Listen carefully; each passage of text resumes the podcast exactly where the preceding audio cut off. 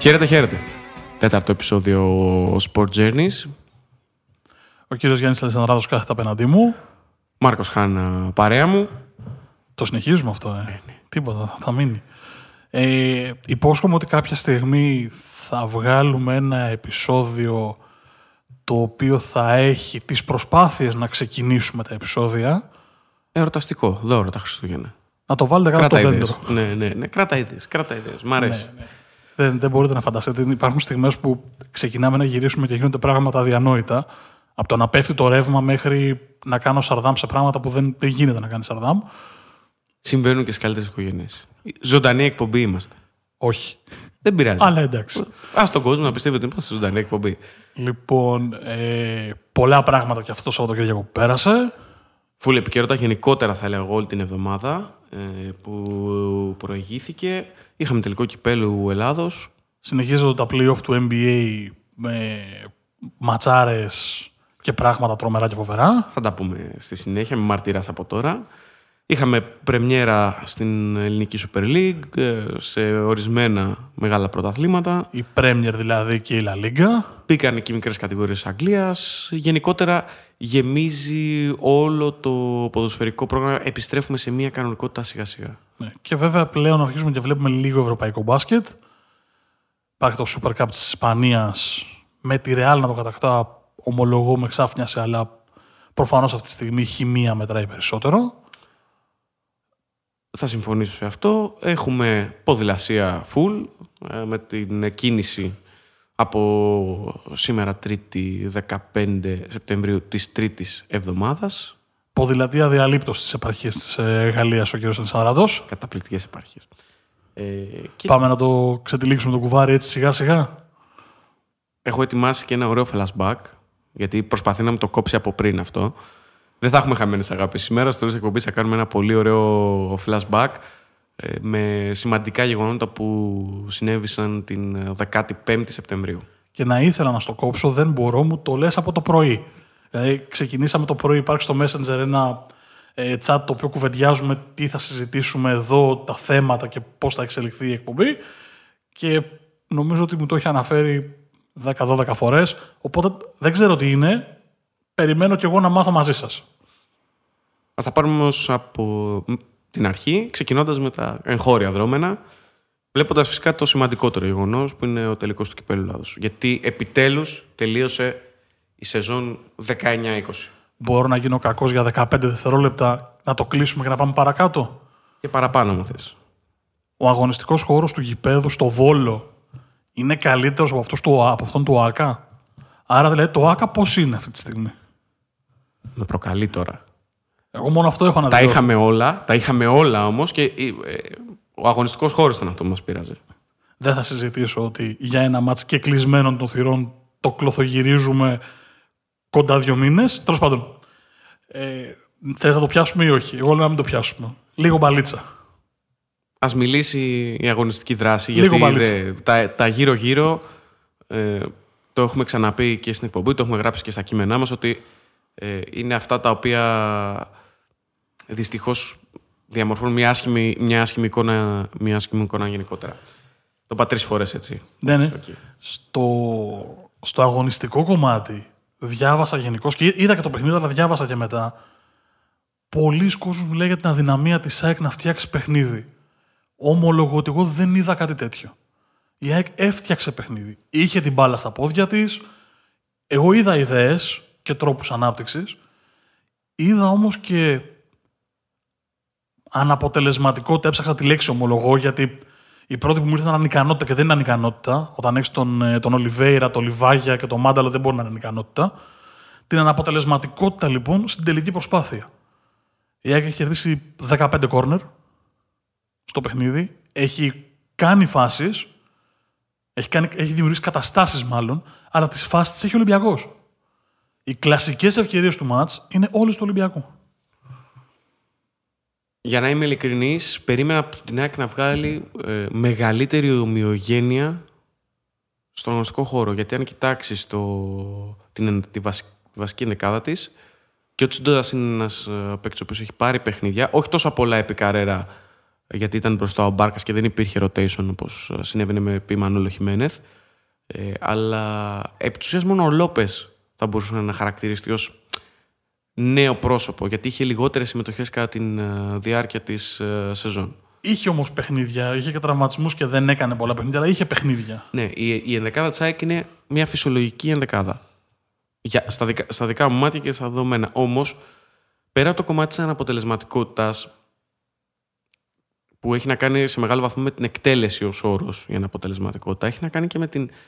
Ε, η ΑΕΚ έφτανε, έφτανε στην περιοχή και με πλαγιοκοπήσεις και εκτός περιοχής, αλλά ε, δεν σου έβγαζε. Ε, έφτανε και λέει, τι να κάνω, να σουτάρω, να κάνω τελικά πάσα, να κάνω σέντρα. Δηλαδή, μου βγάζε αυτή την εικόνα μου δίνει εμένα. Έβγαζε μια αναποφασιστικότητα τέλος πάντων.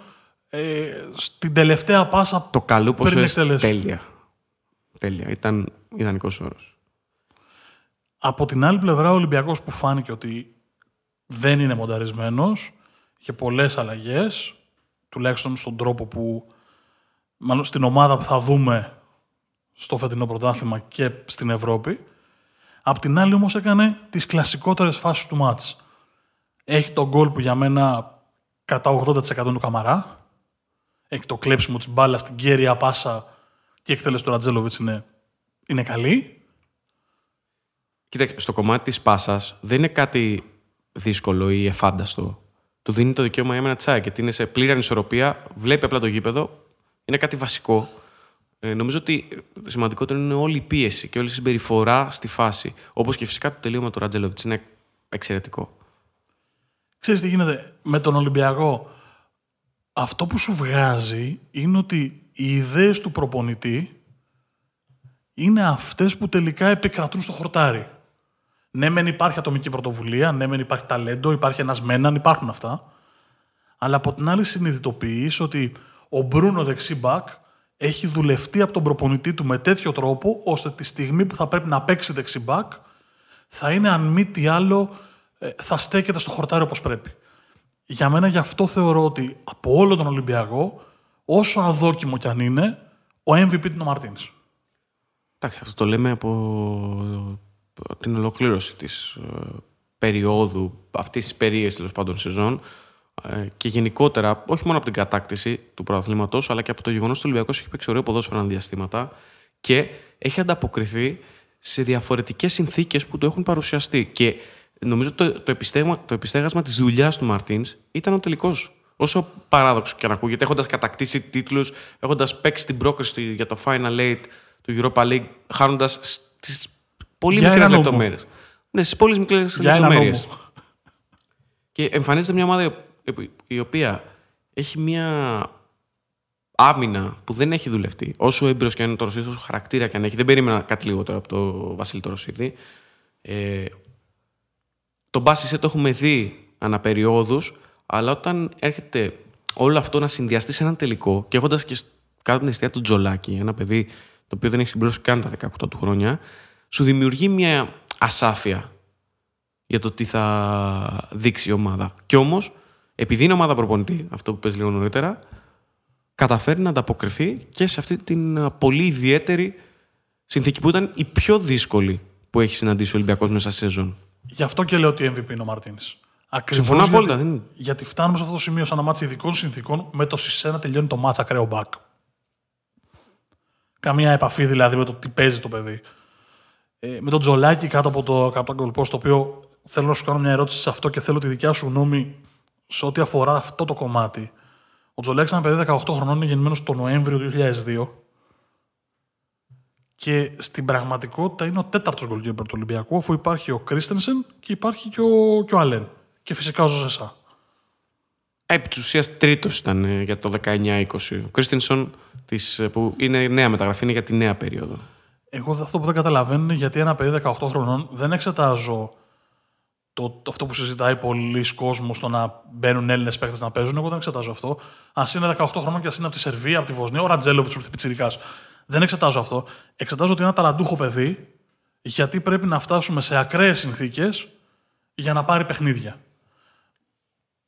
Και ειδικά στη θέση σου, που η αλήθεια είναι. Στη, λέω στη θέση σου, γιατί ο Γιάννης, όσοι έχετε ακούσει τα προηγούμενα επεισόδια, έπαιζε τερματοφύλακας και μου βγήκε αυθόρμητα το στη θέση σου. Παλέμαχος πάρ. Παλέμαχος, 27 χρονών παλέμαχος. Εξαιρετικός. Ε, Πώς γίνεται ένα τόσο μικρό παιδί να βγάζει καλά στοιχεία και γιατί δεν πήρε. Δεν παίρνουν μικρότερες ηλικίας παίκτες πιο πολλές ευκαιρίες; Υπάρχουν πολλές παράμετροι σε, γύρω από αυτό το θέμα. Είναι 17 χρονών, δεν μπορεί να πάρει φανέλα βασικούς στον Ολυμπιακό και το δεν μπορεί δεν έχει να κάνει με την ικανότητά του, τη δεξιότητά του, ε, το αν ε, μπορεί να σταθεί καλά κατά από τα goal post.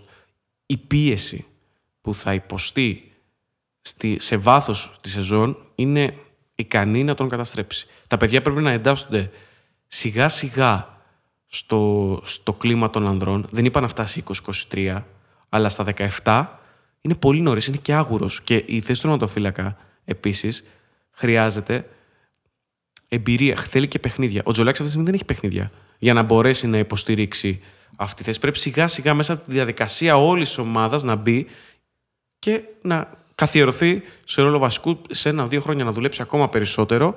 Γιατί, θα σου πω, σε παίρνω λίγο μονότερμα, ε, για τον εξής λόγο. Παρατήρησες ότι ελάχιστες φορές μπλόκαρε την μπάλα σε πρώτο χρόνο. Αυτό είναι δείγμα πίεσης. Υπάρχει ένα σου του μαχαίρα στο τέλος του παιχνιδιού που διώχνει με γροθιές. Είναι σου το οποίο μπορεί να την μπλοκάρει. Είναι ένα παιδί το οποίο έχει πολύ μεγάλες παλάμες, γιατί είναι μεγάλα ύψη. Παίζει ρόλο, είναι τεχνική όρη τώρα. Δεν είναι ε, τι λες τώρα, επειδή μπορεί να έχεις κάτσει μια φορά τέρμα κτλ. Είναι σημαντικό. Εγώ αυτό που λέω είναι ακριβώς αυτό που λες και εσύ στην ουσία. Πρέπει να νιώσει την πίεση για να την αντέξει. Δεν συζητάω να κάνει 30 παιχνίδια. Δεν συζητάω να κάνει 25-20 παιχνίδια. Η κουβέντα είναι να κάνει στα 18 του 5 παιχνίδια. 7 παιχνίδια. Για τέτοια επίπεδα μιλάμε. Και για να περάσουμε στο επόμενο θέμα που έχω στο μυαλό μου, ίδια πριν ο Τζόλης. Είναι 18 χρονών στον ΠΑΟΚ και έχει ο ΠΑΟΚ φέτος 4 γκολ και έχει συμμετοχή και στα 4. Δύο γκολ μία με την ε, Μπεσίκτας, ένα γκολ με τη Λάρισα. Πάμε τώρα να δούμε τη διαφορά. Το λάθος του Τζόλι καλύπτεται. Γίνεται στο τελευταίο τμήμα του αγωνιστικού χώρου. Υπάρχουν πολλές ζώνες από εκεί και πίσω για να σβηστεί το οποιοδήποτε λάθος. Να σβηστεί ένα χαμένο τετ, να σβηστεί ένα χαμένο πέναλτι, που δεν είναι εκτελέσει αυτή τη στιγμή στον Μπάουκ, αλλά είναι μία παράμετρος. Να σβηστεί ε, μια κακή επιλογή αντί να πασάρει, να σουτάρει. Γιατί την επόμενη στιγμή μπορεί να βάλει ένα γκολ και να ξεχαστεί. Ένα λάθος του Τζολάκη μπορεί να τον καταστρέψει. Θυμίζω ο Γιαννιώτης, για μένα, όταν πήγε στον Ολυμπιακό, καλύτερος Έλληνας τερματοφυλάκα εκείνη την περίοδο. Έχει κάνει εξαιρετικά μάτς όλα τα προκριματικά του Europa League. Θυμίζω το μάτς που έχει κάνει στον Μπέρνλι, που έχει φύγει δύο φορές και έχει ξεπεράσει με τον Μπλονζόν το Ρουζόντιο Δοκάρι. Και όμως κάνει ένα λάθος στο μάτς με τον Πάοκ, που είναι 50-50 για μένα, άμυνας και Γιάννιώτη, και εξαφανίστηκε. Και επιστρέφει φέτος μετά από ένα αγροτικό στο Ισραήλ που δεν ήταν καλό, για να πάρει σιγά σιγά ξανά αυτοπεποίθηση μέσα από τον Αντρόμητο. Ναι, αλλά ακόμα και αυτό είναι κάτι. Θέλω να πω ότι αν περάσει ο Γιαννιώτης και τελικά δεν τα καταφέρει, OK, okay, δεν τα κατάφερε. Θα έχει χαθεί ένα ματς. Ξαναλέω σε ματς που μπορεί να μην είναι τον ΠΑΟΚ. Δηλαδή μπορεί να είναι ο τελικός του κυπέλου, που για μένα και αυτό θα μπορούσε να είναι κάλλιστα. Αλλά συζητάω για παιχνίδια κυπέλου. Γενικώς νιώθω ότι ειδικά στην Ελλάδα το η ηλικία 18-23 δεν υφίσταται. Πρέπει να είναι εξωπραγματικό ταλέντο για να τον βάλεις να παίξει. Να σου θυμίσω ότι ο Ολυμπιακός πούλησε το Ρέτσο 17,5 εκατομμύρια, τον Νικολάου 4, αν δεν κάνω λάθος, στην Έμπολη. Δηλαδή, έβγαλε χρήματα από αυτό. Ο Πάοκ πούλησε το Λιμιό, που τον εμπιστεύτηκε από, από πιτσιρικά και έπαιξε. Προσπαθώ να πω ότι. Βέβαια, όλα τα παραδείγματα που αναφέρεις έχουν ένα ιστορικό δανεισμό. Ο Λιμιός βγήκε από τον Ατρόμητο. Δεν βγήκε από τον Πάουκ. Δεν ξύπνησε μία μέρα από τις ακαδημίες όπως ο Τζόλης που έρχεται από όλο το σύστημα, της, όλο το οικοδόμημα του Πάουκ. Ο Λιμιός ήταν στον Ατρόμητο. Ο Γιανούλης το ίδιο. Δηλαδή είχαν μία-δύο σεζόν από μικρή και πήγαν μετά στον Πάουκ και βρήκαν φυσικά πρόσφορο έδαφος και αναπτύχθηκαν. Για μένα ο Τζολέξ αυτή τη στιγμή θα πρέπει να φύγει ένα χρόνο δανεικός, έχει δει πώς λειτουργεί ο Ολυμπιακός. Ε, τα αποδητήρια, οι προπονήσεις, η πίεση, τα ταξίδια. Είναι πολύ σημαντικό. Πρέπει να πάρει ένα, δύο χρόνια αυτή τη στιγμή γεμάτε σεζόν και να επιστρέψει στον Ολυμπιακό να καθιερωθεί. Γιατί, για, γιατί είναι τερματοφύλακας που και μπορεί να μείνει αρκετά χρόνια στον Ολυμπιακό και να πάρει μια μεγάλη μεταγραφή, όπως είπες εσύ. Και πέρα από τον ε, Τζολάκη και ο Καραγύρης, ο τέταρτος πέρσι, που ήταν πάλι στον πάγκο, πίσω από τον Αλέν ως τρίτος, είναι επίσης πάρα πολύ καλός. Υπάρχει μια γενιά τερματοφυλάκων Ελλήνων αυτή του 2000-2002, οι οποίοι έχουν αρκετά καλό προϊόν, όσο άσχημο και αν ακούγεται, το πακέτο που διαθέτουν είναι εξαιρετικό και για τα ελληνικά δρόμενα. Εγώ λέω Για μένα πρέπει να γίνει όμως αυτός ο κύκλος. Για το καλό του ποδοσφαιριστή πάντα. Εγώ λέω να πάρουν παιχνίδια. Δηλαδή πρέπει να τους δούμε να παίζουν. Και μου κάνει πολύ μεγάλη εντύπωση. Ξαναλέω, δεν έχει να κάνει μακριά από εμάς, δεν έχει να κάνει με το αν είναι Έλληνας, αν είναι Σέρβος, αν είναι οτιδήποτε. Έχει να κάνει με το ότι ένα παιδί από τα 18 μέχρι τα 23 θα μπει στο χορτάρι, θα δώσει περισσότερα, θα κάνει και λάθη, αλλά αν είναι ταλαντούχος, στο τέλος της ημέρας, η ομάδα του, είτε είναι ο Ολυμπιακός, είτε είναι ο ΠΑΟΚ, είτε είναι η ΑΕΚ, είτε είναι ο Παναθηναϊκός, θα βγουν κερδισμένοι. Η σκέψη μου είναι αυτή. Οκ, ξαναλέω ότι ίσως το, το υπεραναλύσαμε κιόλας στο, στο συγκεκριμένο. Για, για, για να κλείσουμε το, το, το κομμάτι του τελικού, να πούμε ότι τώρα η ΑΕΚ έχασε τον τελικό ήταν ο τέταρτος διαδοχικός που χάνει και αυτό είναι αρνητικό ρεκόρ στην ιστορία του θεσμού. Όχι μόνο της ομάδας, του κλαμπ. Ε, το προηγούμενο το είχε ο Παναθηναϊκός, μαζί με την ΑΕΚ φυσικά μέχρι πέρσι. Ε, ο Παναθηναϊκός είχε χάσει τρεις τελικούς από το 1997 έως το 1999. Το ζητούμενο για την ΑΕΚ δεν είναι οι τέσσερις χαμένοι τελικοί. Είναι η αναζήτηση προσωπικότητων που θα βγουν μπροστά στις δύσκολες καταστάσεις.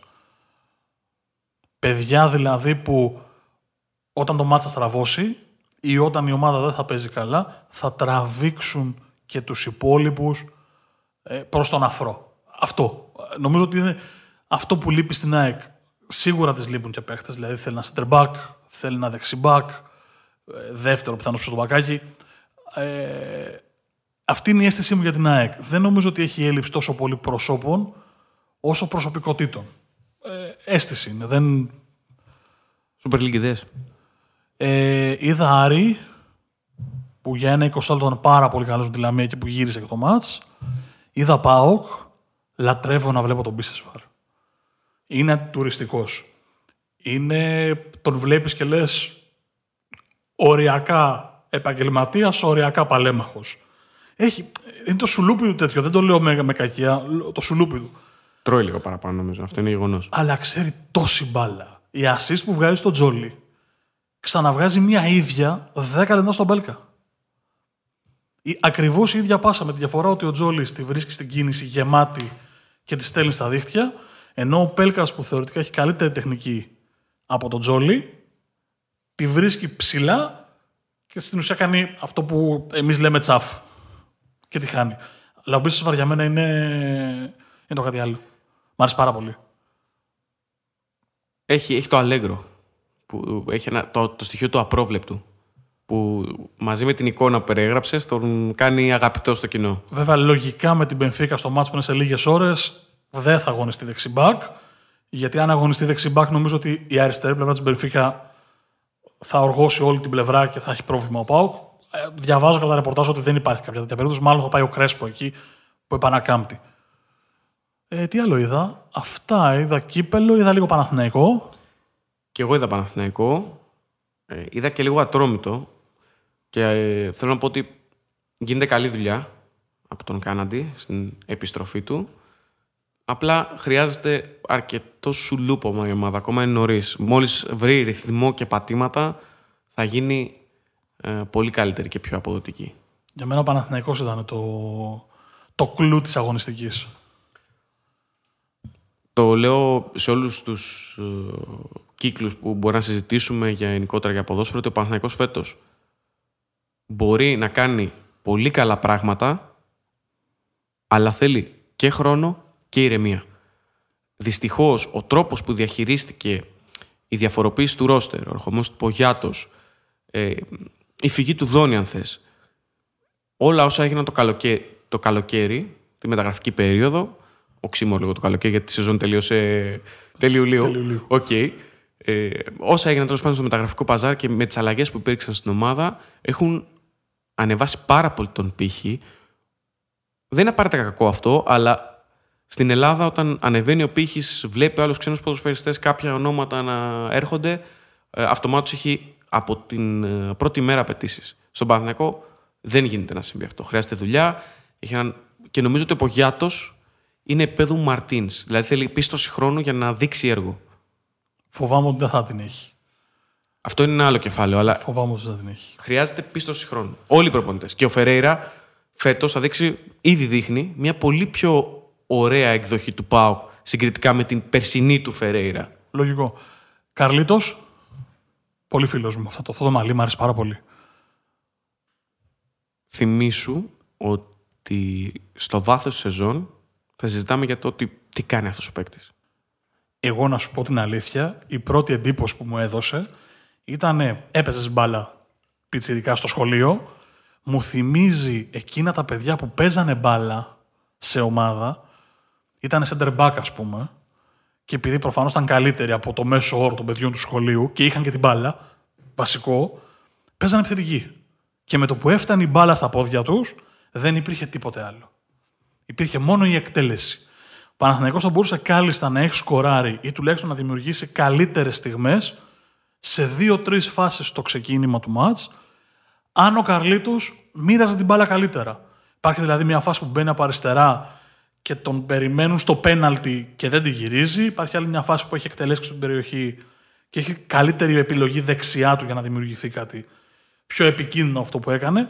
Δεν ξέρω. Η πρώτη αίσθηση που μου έδωσε ήταν αυτό. Και ε, θα τον περιμένω τον δω γιατί πάω να μάτσα από βγάλει άκρη. Προς Θεού. Μιλάω για την πρώτη αίσθηση. Κρατήστε πάντως αποτέλεσμα. Ο Αστέρας Τρίπολης δεν θα, είναι, δεν θα έχει ρόλο κομπάρσου φέτος. Νομίζω ότι θα πρωταγωνιστήσει για να διεκδικήσει ένα, ε, μια είσοδο στην ε, πρώτη εξάδα. Τώρα, ε, επειδή τα ευρωπαϊκά ειστήρια είναι μειωμένα, είναι μια εντελώς διαφορετική συνθήκη. Όμως, νομίζω ότι θα, θα είναι από τους βασικούς ρυθμιστές της κορυφής. Τρομερό γκολ Ριέρα. Ωραία προσπάθεια. Πολύ ωραία. Πολύ ωραία. Ε, και αυτή η ομάδα προπονητή με πολύ σημαντική δουλειά. Ναι, δεν, δεν είδαμε κακή μπάλα το Σαββατοκύριακο. Τουλάχιστον αυτά που είδα εγώ. Δηλαδή τον Άρη που είδα, τον Μπάοκ λίγο, τον Παναθηναϊκό και τον τελικό του κυπέλου. Καλά, το τελικός του κυπέλου ήταν το χειρότερο από τέσσερα. Αλλά δεν είδαμε κακή μπάλα. Χειρότερο και από το όφη Πανετολικός. Δεν το είδα. Δεν είμαι τόσο, τόσο θαραλέος, δεν είμαι. Μπορώ να πω ότι περίμενα χειρότερο τον Πανετολικό, γιατί μας ακούει και μια ψυχή από το Αγρίνιο, φίλος μας. Ε, αλλά ήταν ε, συγκριτικά με τα όσα τραγελαφικά έγιναν πέρσι με τις αλλαγές ρόστερ, το τι προσπάθησε να πετύχει η ομάδα, ήταν πολύ πιο μαζεμένη εικόνα. Και νομίζω ότι αυτό είναι καλό εχέγγυο για την εξέλιξη της σεζόν. Βέβαια είναι πολύ νωρίς. Θα είμαστε εδώ να συζητήσουμε και για το τι θα συμβεί μέχρι το τέλος της ε, αγωνιστικής περίοδου. Να ανακαλέσουμε αν κάπου οι προβλέψεις μας πέσουν έξω. Βλέπω Καρλίτος. Έχω ανοιχτεί με τον Καρλίτος. Το, το βλέπω να έρχεται. λοιπόν. Για να συνεχίσουμε να κλείσουμε το ποδοσφαιρικό. Είδες ε, ευρωπαϊκά; Είδα, είδα Leeds με τη Liverpool. Σίγουρος. Λάτρεψα τον Bielsa. Δηλαδή κάθεται στο, στο κουβαδάκι του, κύριο, σκοράρει η ομάδα του, δεν σκοράρει η ομάδα του, το ποτάκι του. Τι ωραίο, τι ωραία ιστορία ο Bielsa. Ποδοσφαιρική ιστορία. Βέβαια, πολλοί ανακαλύπτουν τώρα την Αμερική βλέποντας τον Bielsa και το ωραίο του στυλ και όλα αυτά. Εγώ έχω να πω ότι ο Μπιέλεσα είναι ένα κεφάλαιο από το πέρασμα του στην Ισπανία, στη Γαλλία. Το πώς καθοδήγησε τη Leeds από την Championship και από την πίεση, την αποτυχία των playoff στην Premier. Τον, τον, τον βλέπεις απλά σε ένα μπάγκο μιας ομάδας Premier League, OK. Αλλά είναι, είναι μια προπονητική ιδιοφυΐα. Και δεν έχει να κάνει τόσο με το, με το σύστημα που θα παίξει η ομάδα, αλλά με το πώς διαχειρίζεται στο σύνολό του τους παίκτες του και την ομάδα την οποία προπονεί. Δηλαδή ε, εμπλέκεται σε όλα τα πόστα. Και γι' αυτό η Αγγλία θα του κάνει, πιστεύω, πολύ καλό στην καριέρα του. Γιατί ο προπονητής ε, δεν έχει να ασχοληθεί μόνο με το αγωνιστικό κομμάτι. Έχει λόγο και στις μεταγραφές και στις επιλογές των παικτών. Ε, και στο αποδητήρια και στην προπόνηση και στο scouting, ειδικά προσωπικότητες όπως ο Μπιέλσα. Αλλά είναι, είναι τρομερός. Θα ήθελα να τον έχω φίλο. Friend request. Μαρσέλο Μπιέλσα. Ε, η Arsenal πολύ καλή κοντρα στη Fulham, στο πρώτο λονδρέζικο derby της σεζόν. Δεν, δεν έχω δει. Είδα, είδα μόνο λίγο Liverpool, ομολογώ. Έβλεπα πιο πολύ το ελληνικό πρωτάθλημα και μπασκετάκι. Ήταν γεμάτο. Δεν, δεν μπορούσε να δεις όλα. Δεν γινόταν. Και εντάξει, άμα έχεις Τζέιμ Βάρντι, δεν φοβάσαι τα πέναλτι ποτέ. Δύο, δύο στα δύο. Ξεκίνησε καλά. Καλά ξεκίνησε και η Λέστερ. Πέντε πέναλτις σε δύο μάτς μόνο στην Premier League. Και μετά λέμε για τους δικούς μας εδώ, μας πειράξει. Ε, έχω δει μόνο και όσοι δεν το έχετε δει, θα το βάλουμε και link στην περιγραφή να το δείτε. Ε, δείτε τι έχει χάσει ο Ριτσάρλισον στο πρώτο ημίχρονο τότε να Everton. Ναι, πραγματικά. Αυτό πρέπει να το δείτε. Έχει κάνει μυθική προσπάθεια, έχει φύγει μπροστά, έχει περάσει τον goalkeeper, βγαίνει στο πλάι και εκείνη την ώρα αποφασίζει ότι πρέπει να στείλει την μπάλα γύρω στα 2-3 μέτρα πάνω από την αιστεία. Ε, δείτε το, δεν, δεν εξηγείται αλλιώς, δεν περιγράφεται. Ε, από Ισπανία με τις μεγάλες να είναι εκτός. Μεγάλες. Με Μπάρτσα, Ρεάλ, Ατλέτικο και Σεβίλη να είναι off. Τις μεγάλες δηλαδή. Μπορεί κάποιος φίλο να είναι λεβάντε. Γιατί να του ακυρώσω εγώ το συνέστημα και να θεωρείται αυτό το μεγάλο. Πάσο, αν και παραδοσιακά τις μεγάλες λέμε με τους τίτλους που βγήκαν Champions League. Φόρτσα, φόρτσα Λεβάντε. Δεν θα τσακωθούμε γι' αυτό. Πάμε παρακάτω. Λοιπόν, είδα λίγο Villarreal, ε, μόνο και μόνο για την ε, ιστορία του Έμερι, την επιστροφή του στην ε, Primera Division. Έχει δουλίτσα μπροστά, αλλά νομίζω ότι όπως λέγαμε για τη Σεβίλη του Έμερι, έτσι θα λέμε και για τη Villarreal σε, σε λίγο καιρό, αν όχι σε ένα, σε ένα χρόνο. Ήρθε ένα, ένα με την Ουέσκα, κρίση μας έχει, αλλά νομίζω ότι σιγά σιγά θα αρχίσει να, να ρολάρει. Λοιπόν, ας αφήσουμε τώρα το. Κρατιέται, παιδιά, άμα, τον... άμα δείτε την εικόνα του. Ε, πάμε, πες MBL, αφού σε βλέπω. Εντάξει, έχουμε κάνει αθλητική ανασκόπηση. Αυτό δεν είναι podcast. Τι σιωπή. Δεν, δεν έχει τίποτα άλλο. Πώς έχει πάει έτσι αυτή η εκπομπή σήμερα, πραγματικά; Έχει χαθεί ο ηρμός. Τέλος πάμε. Νίκολα Γιώκητς. Αντιτουριστικό λέγαμε τον Μπίσεσβαρ. τρομερός, τρομερός. Τον είδα την Πώς τους πετσόκοψες έτσι; Τρομερός. Τρομερός. Ε, θα ήθελα να, κάνω, να, να πάω στην προπόνηση να δω πώς ε, εξασκεί αυτό το off-balance step back shoot που κάνει από πολύ ψηλά και ταυτόχρονα όμως πολύ χαμηλά γιατί δεν έχει μεγάλο άλμα. Νομίζω ότι απλά είναι ένας περιφερειακός ε, παγιδευμένος σε ένα δεινόσαυρο. Δεν, δεν μπορώ να το εξηγήσω διαφορετικά. Ε, είναι, είναι seven footer και μπορεί να βγάλει ραχίες πάση σε κινήσει ε, μπορεί να παίξει πικαρόν ανάποδο, δηλαδή να είναι αυτός ο χειριστής. Βγάζει fade away. Δεν υπάρχει τρόπος. Το σημαντικό για τον Denver είναι ότι κάνει άλλη μία ανατροπή. Είναι η πρώτη ομάδα στην ιστορία του NBA που παίζει τέσσερις σειρές σερί στο Game 7.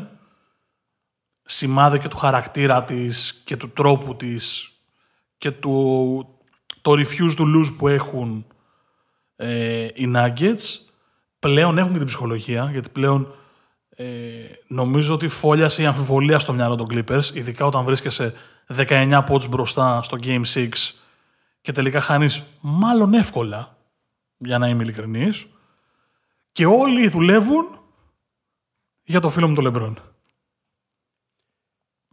Καταπληκτική εικόνα τους στα playoff. Είναι 35 χρονών και μοιάζει σαν να είναι Έχει αυτό που δεν έχουν οι Rockets. Μάτι που γυαλίζει. Είναι στο μάτς προχτές με τους Rockets, κατά λάθος του ρίχνει μια μπάλα στο κεφάλι ο Austin Rivers, γυρίζει και αν δείτε το πλάνο, ο Rivers το μόνο που προλαβαίνει να κάνει είναι να του πει περίπου 50 sorry το δευτερόλεπτο με τα χέρια μπροστά, διότι θα τον άρπαζε, δεν υπήρχε περίπτωση. Δεν θα ξέρω, δεν ξέρω τι θα έμενε από τον Όστιν Ρίβερ. Και... Ανέβευε στα χέρια του Λεμπρόν. Γυαλίζει το μάτι του. Και όταν γυαλίζει το μάτι του Λεμπρόν, ο κάθε Κούσμα, ε, ο κάθε Άντωνι Ντέιβις, ο κάθε παίκτης του Ρόστρα, Τζαβέλ Μαγκή, δεν μπορεί να μην γυαλίζει το μάτι του. Όταν ο Λεμπρόν που έχει κατακτήσει πρωτάθλημα μπαίνει στο παρκέ και καταλαβαίνεις ότι δεν υπάρχει τρόπος να βγει από το παρκέ αν δεν έχει δώσει το 110%, τραβάει και όλους τους υπόλοιπους ότι με έναν τρόπο ότι πρέπει να πάμε κι εμείς μαζί του για να ακολουθήσουμε. Γι' αυτό και οι Lakers αυτή τη στιγμή με βάση το momentum που βλέπουμε είναι πρώτο φαβορή για το πρωτάθλημα. Τι βλέπεις στο πλαίσιο των τελικών; Μια πρόβλεψη. Νομίζω, Ή τι θα ήθελες; Νομ... Τι θα ήταν πιο ωραίο πιστεύεις να δούμε στους τελικούς; νομίζω ότι οι Lakers εύκολα ή δύσκολα είτε το Denver είτε τους Clippers θα τους αφήσουν εκτός. Το Miami Βοστόνη είναι το πιο ισορροπημένο ζευγάρι το play-off φέτος.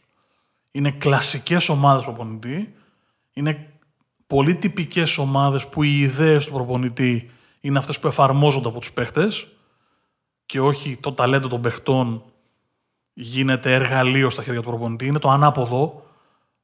Ο προπονητής έχει κάποιες ιδέες και οι παίχτες τις εφαρμόζουν. Είναι ξεκάθαρα έτσι αυτές οι δύο ομάδες. Δεν μπορώ να δω ποια θα περάσει. Δεν υπάρχει και πλεονέκτημα έδρας για να δώσεις έστω το 55-45. Ε, θα τα δω όσα μάτς και να είναι. Θεωρώ ότι θα είναι τα καλύτερα μάτς που θα δούμε φέτος. Θα ήθελα Λέγερς Βοστόνη μόνο και μόνο για το, για, να, για το Lakers Βοστόνη, για την ιστορία της σειράς. Είναι ο άνθρωπός μου και θα το λέμε ο ένας τον άλλον σε κάθε εκπομπή νομίζω. Και εγώ αυτό θέλω να δω.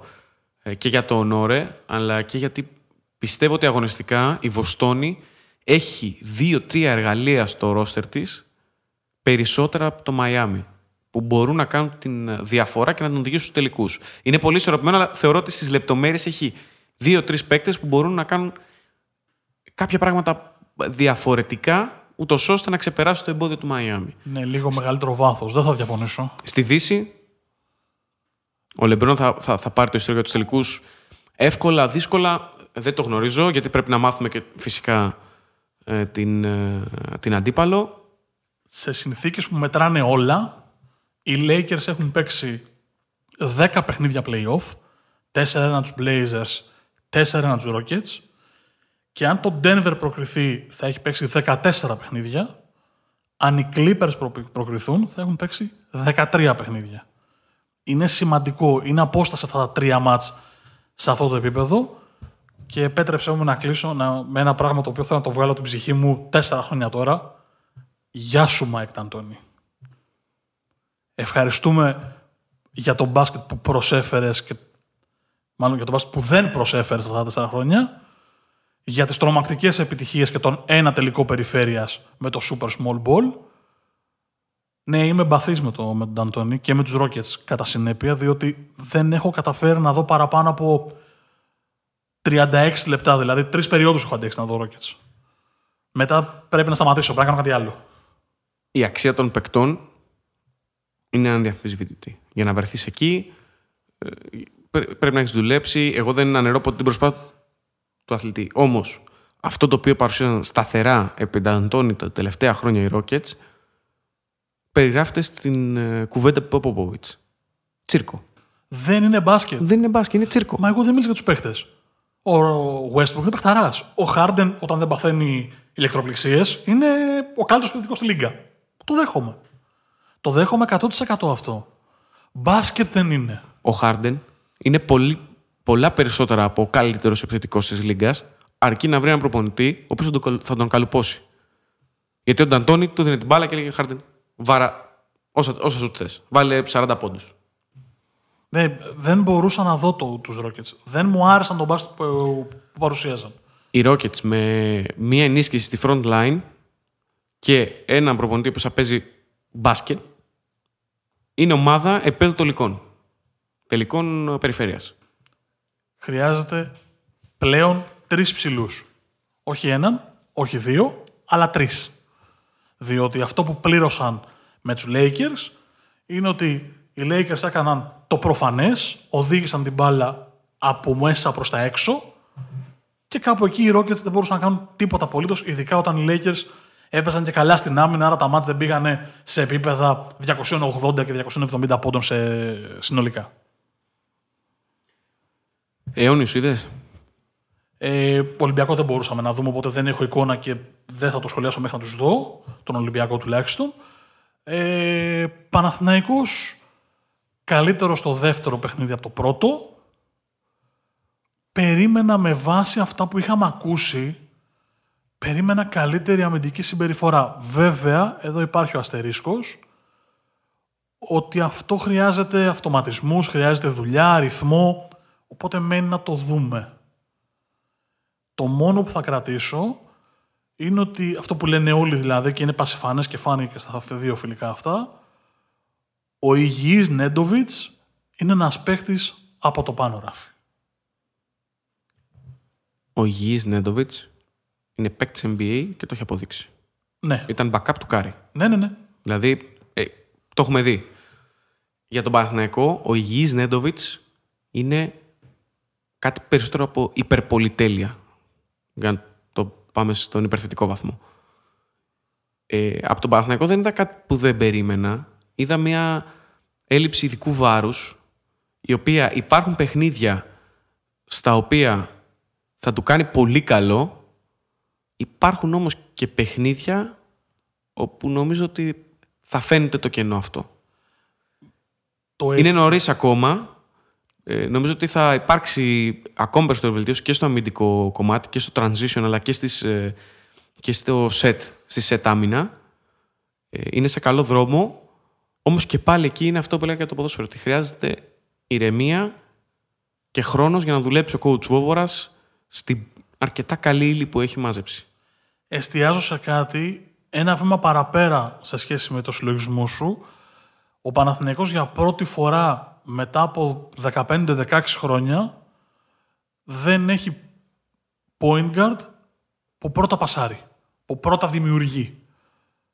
Αυτό για μένα είναι πολύ σημαντικό. Θα μου πεις τα ρόστερα αλλάζουν, προχωράνε, δεν είναι πλέον η ίδια ομάδα με πέρσι. Μένει να φανεί αν ο Παναθηναϊκός θα ξεπεράσει γρήγορα την εποχή των playmaker που είχαν στο μυαλό τους πρώτα να δημιουργήσουν και μετά να εκτελέσουν. Ο Νέντοβιτς δεν είναι παίκτης που πρώτα δημιουργεί και μετά εκτελεί, είναι παίκτης που πρώτα εκτελεί και μετά δημιουργεί. Μένει να το δούμε αυτό. Για μένα αυτός είναι ο αστερίσκος του Παναθηναϊκού. Μάλλον ένας από τους πολλούς αστερίσκους του Παναθηναϊκού και θα τον δούμε σε πιο σοβαρά παιχνίδια. Τώρα ακόμα είναι πολύ πολύ νωρίς. Ε, για τον Ολυμπιακό, όπως είπες, σοβαρό δείγμα δεν υπάρχει. Δηλαδή τα παιχνίδια με τον Ηρακλή και κάποια στιγμιότυπα, το μόνο που μπορείς να κρατήσεις είναι η, κίνηση ε, που έχουν οι παίκτες μακριά από την μπάλα. Και αυτό είναι κάτι που έλειπε στον Ολυμπιακό προ Μπαρτζόκα. Και πέρσι αναδιαστήματα όταν είχε έρθει ο coach Μπαρτζόκας ε, υπήρχαν ε, τέτοιου είδους θέματα γιατί δεν είχε προετοιμάσει την ομάδα, δεν είχε επιλέξει τους παίκτες αλλά θα δούμε περισσότερα, νομίζω από την επόμενη εβδομάδα θα έχουμε και αγωνιστικό δείγμα μέσα στις επόμενες μέρες. Θα μπορούμε να έχουμε μια πιο έτσι, ασφαλή άποψη για ορισμένα πράγματα. Το μόνο που κρατάω είναι ότι όσοι έχουν δει τον Ολυμπιακό και όσοι είναι κοντά στην ομάδα μιλούν με τα καλύτερα λόγια για τον Χασάν Μάρτιν. Δεν τον έχω δει σε παραπάνω από στιγμιότυπα, δηλαδή δεν έχω δει ολόκληρο παιχνίδι του. Θα είμαι ειλικρινής. Μεταφέρω ό,τι έχω ακούσει από ανθρώπους που βλέπουν τα μάτς, που ξέρουν την ομάδα ή που έχουν δει τον παίχτη να παίζει. Ε, για μένα αυτόν περιμένω να δω περισσότερο. Περιμένω δηλαδή να δω ένα φιλικό του Ολυμπιακού γιατί μου έχει δημιουργήσει προσδοκίες όλα, όλα αυτά που έχω ακούσει κατά καιρούς ε, για τον Μάρτιν. Μόνο αυτό, έχω, μόνο αυτό περιμένω να σου πω την αλήθεια. Γενικότερα περιμένουμε να αρχίσει λίγο η Ευρωλίγκα, να δούμε λίγο ξανά δράση.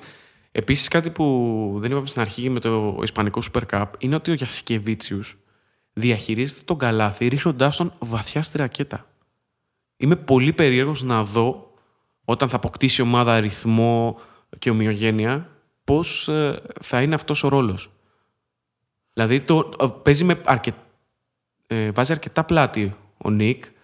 Εικάζω ότι είναι για να δημιουργήσει από μέσα προς τα έξω και όχι απ' έξω προς τα μέσα για τον Μύρωτιτς γιατί θα βρει και αντιπάλους που θα μπορούν να αντιμετωπίσουν χαμηλά στερεκιά το Μύρωτιτς, η Μπαρτσελώνα. Ε, αλλά νομίζω ότι θα δούμε ωραία πράγματα. Η Μπαρσελόνα είναι, για να το κλείσουμε, νομίζω η ομάδα που θα χρειαστεί τη μεγαλύτερη πίστοση χρόνου, που δεν θα την έχει βέβαια προφανώς, ε, από τις ομάδες που κοιτούν το, το Final Four. Όλες οι υπόλοιπες ε, με τα καλά τους και με τα άσχημά τους δεν θα χρειαστούν τόσο πολύ χρόνο. Η Μπαρτσελώνα θα χρειαστεί χρόνο για να δούμε όλα αυτά που υπάρχουν στο κεφάλι του Γιασικέβιτσους να, να φανούν στο παρκέ και να τα δούμε στην πράξη. Πάμε στο flashback. Επιτέλους, να, να μάθω κι εγώ. Λοιπόν, Δεν έχω εικόνα. Ειλικρινά δεν έχω εικόνα. Το λέω τρίτη φορά, το ξέρω, αλλά δεν έχω εικόνα τι έχει κάνει. 15η Σεπτεμβρίου. Το 1919, Πλάκα κάνεις. όχι, Μάλιστα. γεννιέται ο σπουδαίος Ιταλός ποδηλάτης Φάουστο Κόπη, ο οποίος ε, έχασε τη ζωή του το 1960 από ελονοσία. Είχε ελονοσία το 60. Τώρα μπορώ να λέω μεγάλη βλακία, το καταλαβαίνω, αλλά Υπάρχει, δεν είχε γιατρευτεί στην Ευρώπη. Δηλαδή. τρομε... Υπάρχει τρομερή ιστορία. Ο Κόπη με τον ε, Ζεμινιανή, τον Ανκετήλ, τεράστια ονόματα της δεκαετίας του 50 και του 60 στο ποδηλατικό στερέωμα. Όσοι ξέρετε έστω και ένα, το στέλνετε σε μήνυμα και σας στέλνω κέρασμα καφέ εγώ. Ε, είχαν πάει στην Μπουργκίνα Φάσο προσκεκλημένοι από τον τότε πρόεδρο της χώρας να κοντραριστούν προφανώς για ένα μεγάλο, χρε- αντί ενός μεγάλου χρηματικού ποσού για την εποχή τοπικούς ποδηλάτες και επί της ουσίας να διαφημίσουν και την ε, τοπική ποδηλασία ή να ε, προσελκύσουν το ενδιαφέρον. Κόλλησαν εκεί λοιπόν την Ελληνοσία, μείναν όλοι μαζί σε ένα ξενοδοχείο. Παραμονές Χριστουγέννων Μιλάει ο Ζεμινιανή με τον Κόπη, δύο τεράστιες φιγούρες ποδηλασίας, γιατί ήταν να αγωνιστούν στην ίδια ομάδα την επόμενη σεζόν και έκαναν λόγο και για τον σχεδιασμό και όλα αυτά που έχει μια ομάδα για να προετοιμαστεί. Και οι δύο είχαν πολύ υψηλό πυρετό. Το είπε ο ένας στον άλλο στο τηλέφωνο. Κλείνει το, κλείνοντας το τηλέφωνο και περνώντας η μέρα φτάνει 41 και 6 ο Ζεμινιανή. Γάλλος. Ε, πάει, ο- ε, τον επισκέπτει ο γιατρός, βλέπει ότι έχει, ε, μαθαίνουν λοιπόν ότι έχει ελληνοσία και του κάνει μια. Αφού του έκανε διάφορες ιατρικές γνώσει, του κάνει μια πρωτοποριακή μεθοδοθεραπείας η οποία και λύνει το πρόβλημα. Εν τω μεταξύ, στέλνει το φάρμακο στην Ιταλία για να το πάρει και ο κόπη έχουν επικοινωνήσει, αλλά μέχρι να φτάσει στο φάρμακο, φάω στο κόπη χάνει τη ζωή. Χάνει τη ζωή του. Καταλαβαίνεις ότι σε καιρό κορονοϊού συζητάς για ανθρώπους που κόλλησαν ελληνοσία, έτσι; Ναι. Οκ. Είναι μια. πο- Μια πολύ διδακτική ιστορία. Α, Ακριβώς. Οκ. Τέλος πάντων. Ο Κόπι μεταξύ άλλων τώρα έχει κατακτήσει 9, έχει 9 νίκες 9 ετάπ του γύρου Γαλλίας. Έχει πάρει δύο φορές την κίτρινη φανέλα. Το σημαντικότερο ποδηλατικό γεγονός, για να ξέρουμε και τι λέμε. Έχει κατακτήσει πέντε φορές το Giro d'Italia, το γύρο της Ιταλίας. Πάρα πολλές νίκες σε όλους τους κλασικούς, σε αγώνες μνημεία της ποδηλασίας. Γενικότερα μια τεράστια φιγούρα και πολύ πρωτοποριακή φιγούρα για την ποδηλασία. Αστειεύομαι τόση ώρα και για την έρευνα που έχει κάνει, αλλά σκεφτείτε ότι μόλις 60 χρόνια πίσω υπήρχαν άνθρωποι που έφευγαν από ελαιονοσία γιατί δεν προλάβαιναν να φτάσει το φάρμακο εκεί που πρέπει. Το λέω περισσότερο για αυτά που ζούμε αυτή τη στιγμή. Ε, έχει τη σημασία του. Για να το σοβαρέψουμε δηλαδή. Και αυτός ήταν και ο λόγος που τοποθετήθηκε στο flashback η, η ιστορία του, του Κόπη. Λοιπόν, 1978. Ερχόμαστε σιγά σιγά πιο μπροστά. Ο Μοχάμεντ Άλι, λοιπόν, σαν σήμερα το 1978, κερδίζει τον Λέο Σπίνξ στη ρεβάνς του χαμένου τελικού της κατηγορίας βαρέων βαρών 7 μήνες νωρίτερα. Και στέφτεται για τρίτη και τελευταία φορά παγκόσμιος πρωταθλητής βαρέων βαρών. Διότι αργότερα, θυμίζω, το 79 εγκατέλειψε την εργοδράση λόγω του, της νόσου του Πάρκσον, τον ταλαιπωρούσε από τα, ε, ως, μεσή, ως ε, νεαρός ακόμα. Απλά το πολύ ενδιαφέρον από αυτή την ιστορία είναι ότι το 1978 λοιπόν κατακτά για τρίτη και τελευταία φορά τον τίτλο του παγκόσμιου πρωταθλητή, έχοντας λίγους μήνες νωρίτερα πέσει θύμα μιας εκ των μεγαλύτερων εκπλήξεων στην παγκόσμια σκηνή της πυγμαχίας. Δηλαδή, κανείς δεν περίμενε ότι ο Λέον Σπινκς θα καταφέρει να κερδίσει τον Κάσιους Κλέη. Ε, και ήταν μάλιστα αυτή η Ρεβάνς ο τελευταίος ανταγωνιστικός αγώνας του, του Μοχάμεντ Άλι επί της ουσίας μπροστά σε 70.000 κόσμο στο Superdome της Νέας Ορλεάνης με τις εισπράξεις των εισιτηρίων να φτάνουν τα 6 εκατομμύρια δολάρια ποσό ρεκόρ για την εποχή. Και θέλω να το συνδέσω με αυτό που είπε και νωρίτερα ο Μάρξ ότι δεν είμαστε πάρα πολύ μακριά, ούτε και πολύ κοντά βέβαια, αλλά ένα, ένας αγώνας με 70.000 αυτές που έφερε πράξη 6 εκατομμυρίων που τελούσε ρεκόρ για όλα τα αθλήματα. Η μεγάλη παύση, διότι έχει κάνει έρευνα την οποία δεν περίμενα ότι θα ακούσω. Όπως καταλαβαίνετε, και εγώ ακούω μασά, δεν, δεν έχω κάτι άλλο. Έχεις και τριτό. Ναι. Σαν σήμερα το 2000 γίνεται η κίνηση των Ολυμπιακών Αγώνων του Σίδνεϊ. Τόσο μακριά Σεπτέμβριο είχαμε φτάσει. Ναι. Για συνέχισε. Εντάξει, μια, αξίζει να κάνω μια αναφορά απλά στην, στα μετάλλια που είχε κατακτήσει η Εθνική. Ήταν 13, 13. 4 χρυσά, 6 αργυρά, 3 χάλκινα. Τα πιο πολλά έρσει βαρών, αν δεν κάνω πολύ σοβαρό λάθος. Δεν κάνεις καθόλου. Καταρχάς είχε, δύο, είχε δύο χρυσά. Με τον Πυροδήμα και τον uh, Κάχη Καχιασβηλή. Ε, είχαμε τον Κώστα Κεντέρη στα 200 μέτρα. Τρομερή ιστορία συγκεκριμένη. Για, για ολόκληρες εκπομπές, βιβλία, εγκυκλοπαίδειες. Το Μιχάλη Μουρούτσο επίσης, στο Τάκ Βοντό. Και από εκεί και πέρα είχαμε στην Άρση Βαρών ε, δύο σημαίνει ακόμα με, την, ε, με τον Βίκτορα Μήτρου και τον ε, Λεωνίδα Σαμπάνη. Είχαμε το ασημένιο της Κατερίνα Στάνου, στα Σούλα Κελεσίδου στη δισκοβολία. Κελεσίδου είναι μια αθλήτρια η οποία ενώ ένα σημαίνει Ολυμπιονίκης ε, και στην Αθήνα, και τέσσερα χρόνια αργότερα. Έχω την αίσθηση ότι δεν μπήκε στο πάνθεον των Ελλήνων αθλητών στο σημείο που τη άξιζε. Ε, δεν ξέρω, ίσως, είναι, ίσως είμαι λάθος, αλλά η αίσθηση μου είναι αυτή. Ο Δημοσθένης Ταμπάκος είχε πάρει χάλκινο στους κρίκους. Ε, είχαμε πάρει σε ένα ομαδικό, στο, στη ρυθμική. Στο σύνθετο της ρυθμικής, επίσης, ένα χάλκινο. Ήταν το μοναδικό ομαδικό μετάλλιο που κατακτήσαμε. Ε, και είχαμε πάρει στην ελεύθερη πάρη με τον ε, Καρντάνοφ και ένα χάλκινο ακόμα με την Ιωάννα Χατζιωάννου στην Αρσεβαρών. Τέσσερα χρόνια πριν την Ολυμπιάδα της Αθήνας. Ναι. Το, αυτό που, που εμένα με στεναχωρεί είναι ότι αν ρωτήσεις παιδιά τα οποία εισέρχονται τώρα ε, στη δημοσιογραφία, την αθλητική κατά κύριο λόγο, αλλά και παιδιά τα οποία ασχολούνται με τον αθλητισμό, ανεξαρτήτως επαγγελματικής ή όχι ενασχόλησης, ε, μπορεί την Κελεσίδου να μην την γνωρίζουν. Παρότι είναι μια αθλήτρια που έχει Ολυμπιακά μετάλλια. Ε, υπάρχουν και άλλοι αθλητές οι οποίοι έχουν φέρει πολύ σημαντικές επιτυχίες και έχουν, ε, δεν έχουν ακούσει καθόλου. Έχουν ξεθοριάσει εντελώς. Δηλαδή σε βαθμό που να, ξεχα... να ξεχνάς ότι έχουν φέρει μια τόσο μεγάλη διάκριση. Σε αυτό που λέει ο Γιάννης να πω απλά ότι το, το 2000 πήραμε 13 μετάλλια, κάναμε ρεκόρ το 4 με 16 μετάλλια στους δικούς μας Ολυμπιακούς Αγώνες, το οποίο είναι και λογικό, και από τότε σε τρεις Ολυμπιακούς Αγώνες μετράμε 11 μετάλλια σύνολο. Για να καταλάβουμε και λίγο το μέγεθος εκείνης της τετραετίας του, που είχε φτάσει ο ελληνικός αθλητισμός επίπλαστα πραγματικά δεν νομίζω ότι έχει σημασία να το συζητήσουμε. Απλά το, το αναφέρω Είναι και ο αντίκτυπος το μετά και τις ε, κρίσεις που έχουμε, που, έχουμε βιώσει, αλλά και το γεγονός ότι δεν αξιοποιήθηκε η ευκαιρία που μας δόθηκε και με τους Ολυμπιακούς και με το Ευρωπαϊκό Πρωτάθλημα που κατακτήσαμε στο ποδόσφαιρο.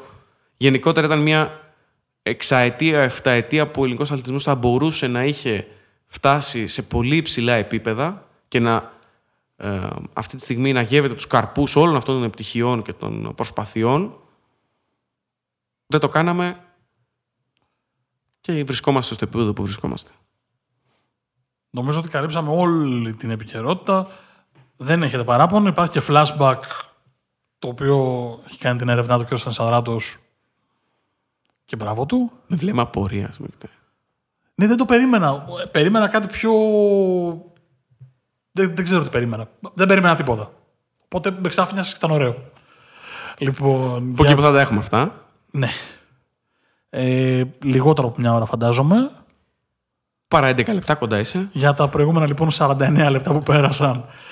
Στο απέναντι μικρόφωνο καθόταν ο κύριος Γιάννης Αλισανδράτο. Παρέα μου ο Μάρκος Χάνα.